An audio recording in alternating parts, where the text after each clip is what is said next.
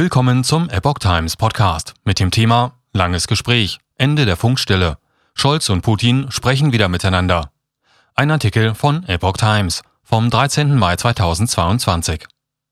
Bundeskanzler Olaf Scholz hat nach wochenlanger Funkstille wieder mit dem russischen Präsidenten Wladimir Putin telefoniert. Er fordert einen schnellstmöglichen Waffenstillstand in der Ukraine.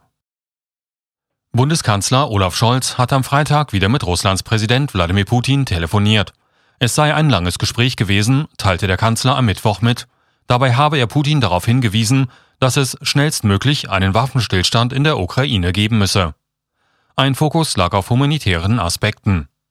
Aus dem Kreml hieß es zu dem Gespräch des russischen Präsidenten mit Scholz, Putin habe ausführlich über Russlands Ziele in der Ukraine informiert. Ein Fokus des Gesprächs habe auf humanitären Aspekten gelegen. Es sei vereinbart worden, dass die Diskussion auf verschiedenen Kanälen fortgesetzt werden solle. Putin warf der Ukraine vor, einen Fortschritt in den Verhandlungen über den Konflikt zu blockieren. Der russische Präsident habe Bundeskanzler Scholz zudem auf grobe Verletzungen der Normen des internationalen Völkerrechts durch sich zur narzisstischen Ideologie bekennenden Kämpfern hingewiesen. Russland begründet seinen am 24. Februar begonnenen Krieg gegen das Nachbarland unter anderem mit einer angeblichen Entnazifizierung der Ukraine.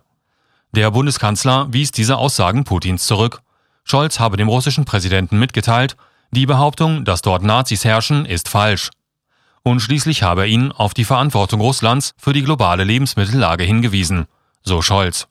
Derzeit fehlen auf dem Weltmarkt unter anderem große Mengen Weizen, die aus der Ukraine wegen der durch Russland blockierten Häfen im Schwarzen Meer nicht exportiert werden können. Ziel ist die Wiederherstellung territorialer Integrität der Ukraine. Das Gespräch habe dem Kreml zufolge auf Initiative der deutschen Seite stattgefunden. Nach Angaben von Regierungssprecher Steffen Hebestreit dauerte das Telefonat 75 Minuten. Es sei im Nachgang zu dem Telefonat des Bundeskanzlers mit dem ukrainischen Präsidenten Zelensky vom Mittwoch erfolgt. Der Bundeskanzler hat angesichts der Ernsthaftigkeit der militärischen Lage und der Konsequenzen des Krieges in der Ukraine insbesondere in Mariupol, gegenüber dem russischen Präsidenten darauf gedrängt, dass es so schnell wie möglich zu einem Waffenstillstand, zu einer Verbesserung der humanitären Lage und zu Fortschritten bei der Suche nach einer diplomatischen Lösung des Konfliktes kommt, erklärte Hebestreit. Hebestreit hatte zuvor in Berlin eingeräumt, dass man mit dem Austausch mit Putin nicht zu große Hoffnungen verbinden solle. Gleichwohl mache es Sinn auszuloten, ob es Sinn macht, weiterzureden, um diesen furchtbaren Krieg einem Ausgang zuzuführen so Hebestreit.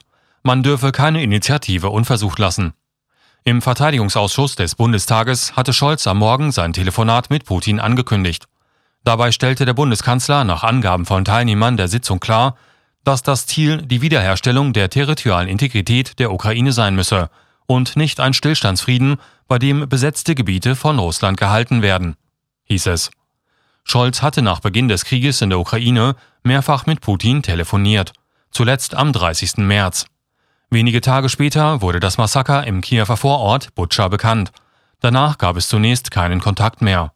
Auch der französische Präsident Emmanuel Macron hatte zwischenzeitlich nicht mehr mit Putin telefoniert, griff aber bereits am 3. Mai wieder zum Hörer. UN-Generalsekretär Antonio Guterres hatte Putin sogar in Moskau besucht.